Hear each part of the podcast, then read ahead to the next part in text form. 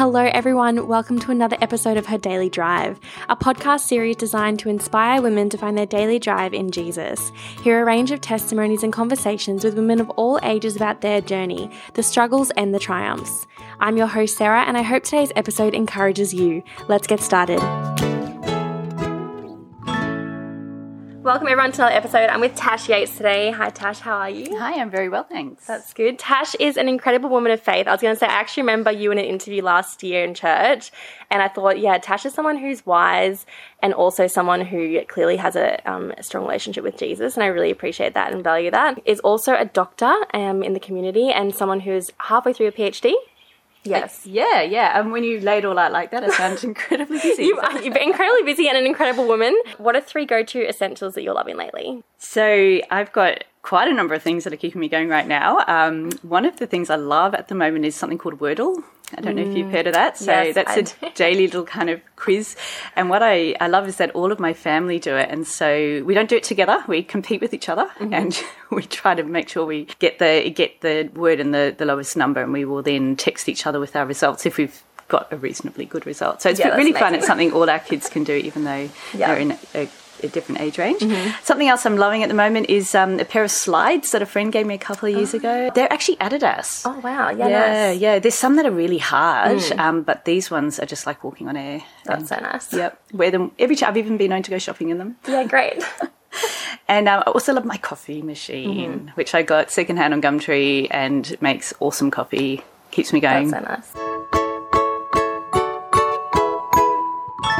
Can you tell us a bit about your journey into motherhood so far? Yeah, sure. So I got married about 20 years ago. In fact, it will be 20 years this year to a man. Thank you. I actually married a man that I tried to set up with my sister. We met snowboarding, and I thought, he would just be an awesome husband. At that point in time, I had no intention of getting married myself. So tried to set him up with my sister, and it just kind of backfired, and I ended up with him. That's such a great story. Yeah. So we had a bit of a long-distance relationship initially, and then when we got married, we moved to the country together because I've done country medicine, and started having kids about 16 years ago. Once we started, we didn't stop. In 5 years, we had 4 kids, so we had 4 under the age of 5, and we're just emerging from that kind of haze of having really little kids into them being teenagers right now. And you have some of the most beautiful children I've met, which is why I was really excited for you to come on this little motherhood episode, because they really are polite, kind, beautiful people. So you've done a great job. I love that they're like that in public. They're not always like that in private. My kids are the exact same, actually. What are you going to talk to us about today? So today, I love that you're covering the topic of motherhood this year. I think it's such an important topic. And as mothers, we can often feel very isolated. I thought a good place to focus while I was talking with you is on the topic of marriage. I love that Di talked about the community that we have around us as mothers and the importance of tapping into that. And I guess I want to take a different focus where we narrow down on the core of what makes a family. And that actually starts with marriage to the person who's going to be the father of our children.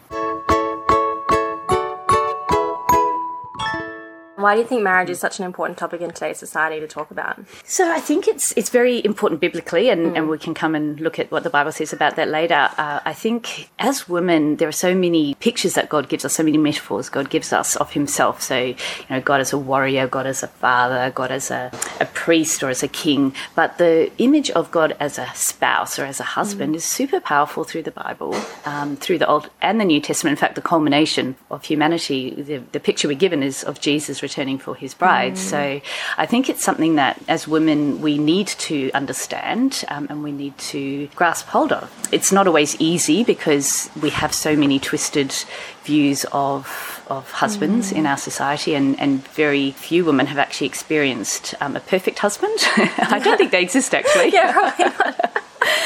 But it can actually then twist our view of God. So I think we need to come back to, well, why would God choose that as a metaphor to describe himself? And if we can really explore that, that will help us as marriage partners and as mothers as well. Tash, what has been your experience with this? When my husband and I started to look at getting married. We're both quite intellectual. We both love to do research. So we thought we'd research all the different kind of vows that are out there and the different ways that marriage is conceptualized. And we had a lot of laughs about the different kind of ways that people have vowed to love each other while it's convenient. I think one of the queens back in the 1700s, her vow said that she promised to be buxom and bonny in bed and at board. Which we decided I would not be saying in our marriage vows.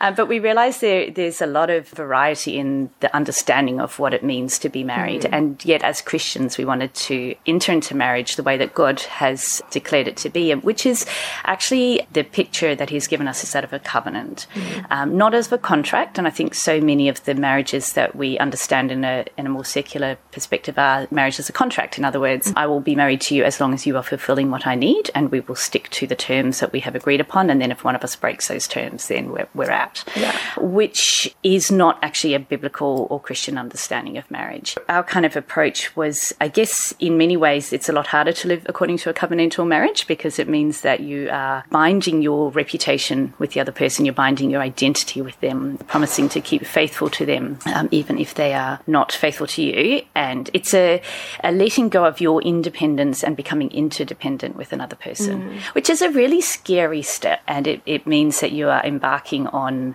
a lifetime that is tied to this other person who you know is going to be flawed, which is a reason I think it's amazing that God chose to use the marriage covenant as an image of the way that he enters into relationship with us. He's tying himself, his reputation, his journey in this world to us as very flawed human beings who will probably and actually do regularly let him down. Can you tell us, you said that you had a really helpful piece of advice when you had kids that was to do with marriage. That was... Yeah, absolutely. So when we first became parents, some of the most helpful advice I was given was to make sure that I prioritised my marriage. I was told that this would make me a great mother.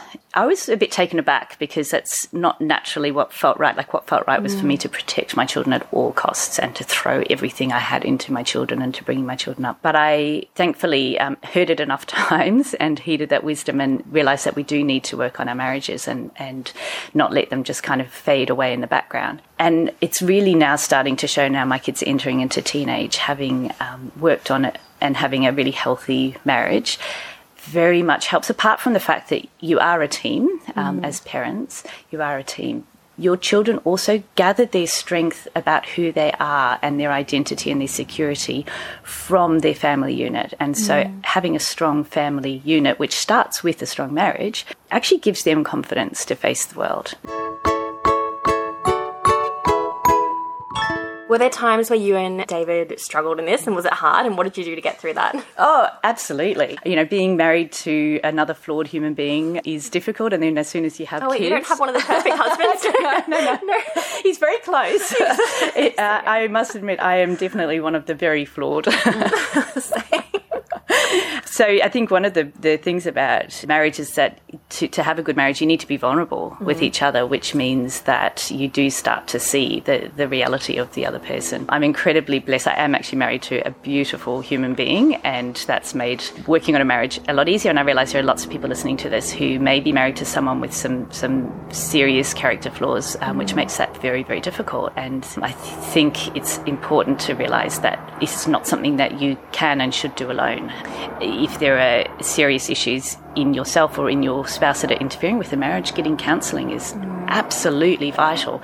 And even though my husband and I haven't struggled with serious issues in our marriage, we still go to marriage courses. For example, we did Marriage Alpha. Yes, we did that as well. Yeah. It is fantastic, and absolutely recommend every couple, not necessarily Marriage Alpha. It is a great course, but if you can't access that, getting some kind of support for your marriage. Michael and I talked about even doing it like once every 5 or 10 years. You change the person. And you change together, and I think always being able to have those conversations again and again about, okay, what is the marriage, how do we make sure we stay strong, is really important. Absolutely, and I think that's a key thing to understand about marriage and also about being a human is that we grow and we change, and that is important. We can't stay the same. We mustn't stay the same, and as a spouse, our goal shouldn't be to hold our person and the person we've married in the container that we married them in. It should be to help them grow so that they keep on outgrowing that and seeing them blossom and see them flourish. flourish and see them become the person that God has destined them to be, which means that their growth always requires some hurt and changes that may be uncomfortable and difficult. So you're right, continually touching base and re-examining our marriage is really powerful and important. I was just thinking that can be hard, especially when you've got, what, 4 kids within 5 years. How did you guys make sure you always had time to kind of rehash those things and make sure you were actually working on your marriage practically? Yeah, so some practical things we did. We've always tried to have a date night once a week at times, sometimes once a fortnight. Sometimes our date night was literally putting the kids to bed, shutting the doors and putting a DVD on. Yeah, great. But it's very much about being intentional and saying we will prioritise each other. We will take the time to make sure that we give each other undivided attention on a regular basis. And sometimes that meant actually paying for babysitters. Other times, if we could wangle friends or relatives into looking after the kids, we would do that. Other thing is having regular kind of spiritual connection with each other. So we've tried to pray together, read the Bible together, be in fellowship groups together.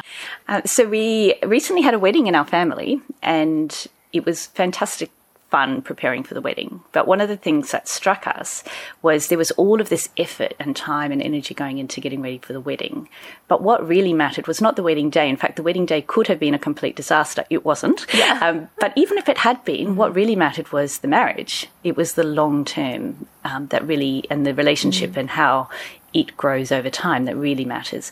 And it really reminded us, my husband and I will have been married 20 years this year, really reminded us of the importance of committing to each other forever, not just for the day and for the good times. One of the things we've learned over time is the importance of prioritising each other, making sure that our communication is strong. Learning to compromise is a really difficult thing, especially I'm a very strong-minded person with lots of opinions, and realising that with our marriage, and then, of course, when you've got children who are also quite opinionated thrown into the mix, that's an important long-term. It's not going to work unless we're able to integrate all of that into our relationships. Another really important aspect of marriage that we've come to understand is the importance of respect for each other. It's often hard when you live with someone and you see them all the time. You sometimes forget actually who they are, and you can end up focusing on the minutiae, the little things that irritate you. But actually learning to respect them and to take that step back, and even if they're driving you crazy, just remembering that they are loved by God and that you are just as irritating to them at times. Yeah. But learning to respect each other, and then to speak to each other and treat each other in that way, even if you're not feeling that way towards each other, just to take a deep breath and to calm down and to adjust your behaviour in a way that is kind and loving and respectful makes a very, very big difference in a marriage. Yeah. Tash, what does the Bible say about all of this? Yeah, so the Bible has a lot to say about marriage and about God's relating to us as a spouse. Probably the most powerful image, the most kind of comprehensive image where God talks about himself as a spouse is in the book of Hosea. Hosea was a prophet who had this really crazy kind of word from God to go and marry a prostitute, knowing that she was going to be unfaithful to him, and then to actually go and buy her back. And God speaks very clearly about the fact that this is showing his love for us, the fact that he desires us, that he pursues us, and that he has paid a price to bring us back into relationship with him. The rest of the book of Hosea, that's in the first 3 chapters, the rest of the book of Hosea, Hosea pleading with Israel to listen and to respond to God. And I think one of the interesting insights when I was reading over this again recently was that when God restores Israel in marriage, he's also talks about the flow-on effects to all of the surroundings, to all of creation. So a beautiful restorative marriage actually then does bring about restoration of all of the people and the creation around. Yeah, really helpful for us if we're thinking, is it worth it? Yes, it is absolutely worth it to commit ourselves to marriage and to work on it and to make sure that we are prioritising it. You're right, it affects your community, it affects the people that you meet, it affects your workplace, it affects everything when you have a healthy marriage. Very much so. And the flip side as well, if our marriage is suffering, we can see the drying up of all of the other kind of things in our lives. Kash, before we finish today, is there any final words of encouragement you have for our listeners? Sure. I think just reflecting on the fact that God decides to call himself our spouse in the Bible, just to remember whether you are married yourself or not, whether you're in a marriage that's toxic or not, you are loved. God loves you so much. He chose to covenant with you. He chose to pursue you, chooses to tie his identity to yours, chooses to live his life and to want you to live your life under his banner. Please know that he loves you as a perfect spouse. And if you are a parent, our parenting can flow out of this, out of that security that we are deeply loved and we are accepted for who we are with all of our flaws. We are secure in our spousehood in that, even if we're not a spouse in the kind of legal sense of the word. We are, if we are a Christian, we are a spouse of Christ. And therefore, this should help us to thrive, not just survive. And I think that's something we would all aim for as parents. Yes, definitely.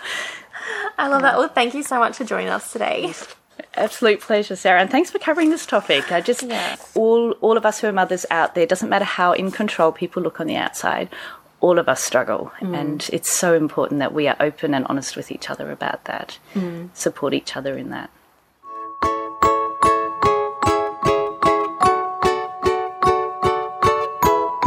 Thanks for listening to today's episode. I don't know about you, but I always leave feeling challenged, inspired, and encouraged to continue seeking a deeper relationship with Jesus. For notifications on future episodes, make sure you subscribe on iTunes or Spotify. Until next time, I hope you have a wonderful week.